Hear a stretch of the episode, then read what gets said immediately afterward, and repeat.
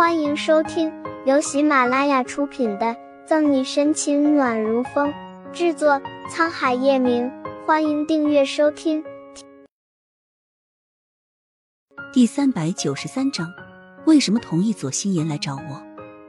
叶晨玉接过他手里的酒杯，二话不说一饮而尽，末了将空杯往桌子上一放。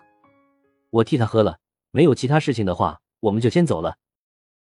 说完，就拉着沈西准备起身。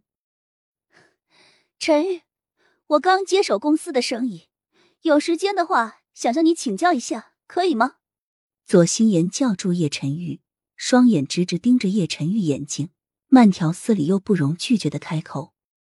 沈西在一旁听出不同寻常的滋味他盯着左心言姣好的面容看了看，又偏头看了看身侧男人俊朗的脸。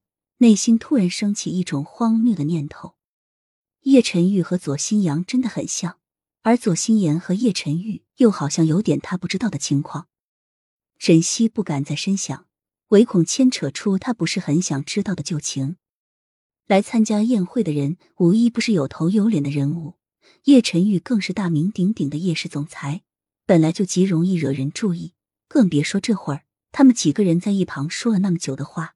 叶晨玉身边站着一个女伴，面前还站了个如花似玉的美人儿，气氛看起来就不是很好的样子。大厅内朝他们投来视线的人不在少数。叶晨玉从来不在乎别人眼光，所以并不会影响到他。沈西风里来雨里去，什么样的视线都看多了，更不会在意这些明显想看热闹的目光。至于另一个仪态端庄、落落大方的人，更是不会去在意。今天我的女伴是小溪，你可以问问她。叶晨玉有些不耐烦的侧过头，冷冷看了左心言一眼，把球踢给沈西。他倒是想看看这个女人什么反应。左心言毫不在意，反而还朝叶晨玉弯起红唇，笑弯了一双眉眼。问你或者是沈队长，有什么区别呢？有，我很尊重小溪的意见。叶晨玉轻飘飘开口。说出的话却重重砸在左心言心头。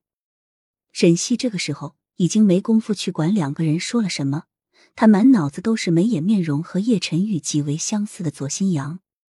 他总感觉肯定有什么被他忽略的事情，而那件事还很重要，非常重要。可是此时此刻，他脑中一片混乱，什么也想不起来，理不出一点头绪。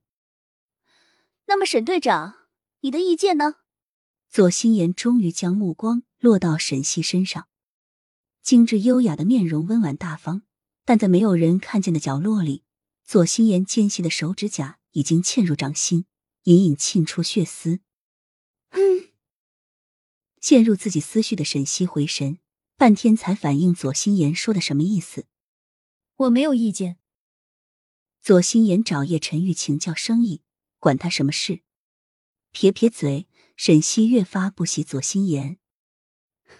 既然沈队长没意见，那陈玉这件事就说好了。左心言愉悦的勾起烈焰红唇，哼，从鼻子发出一声鼻音。叶晨玉不管周围好奇的目光，拉着沈西就大步离开宴会厅。叶晨玉，你钻疼我了。走出大厅，手腕上传来火辣辣的疼。沈西使劲甩开叶晨玉，不知道他又发了什么疯。仔细回忆一下，他好像没给他惹什么大事吧？往前一倾，叶晨玉将沈西抵在车门上，目光阴鸷：“你知不知道你刚刚说的话代表什么意思？”“什么？什么意思？”沈西眼神躲闪，有点小心虚。他刚刚不就是表达自己的意愿吗？怎么这厮还好像还有意见了？不远处等着充当司机的乔宇看着叶晨玉和沈西要吵起来，急忙低下头，眼观鼻鼻关心，降低存在感。这个时候，也就只有沈队长敢和叶总打擂台战了，不然谁上去都是一个死。攥着沈西的手收紧，叶晨玉的声音冷飕飕：“为什么同意左心言来找我？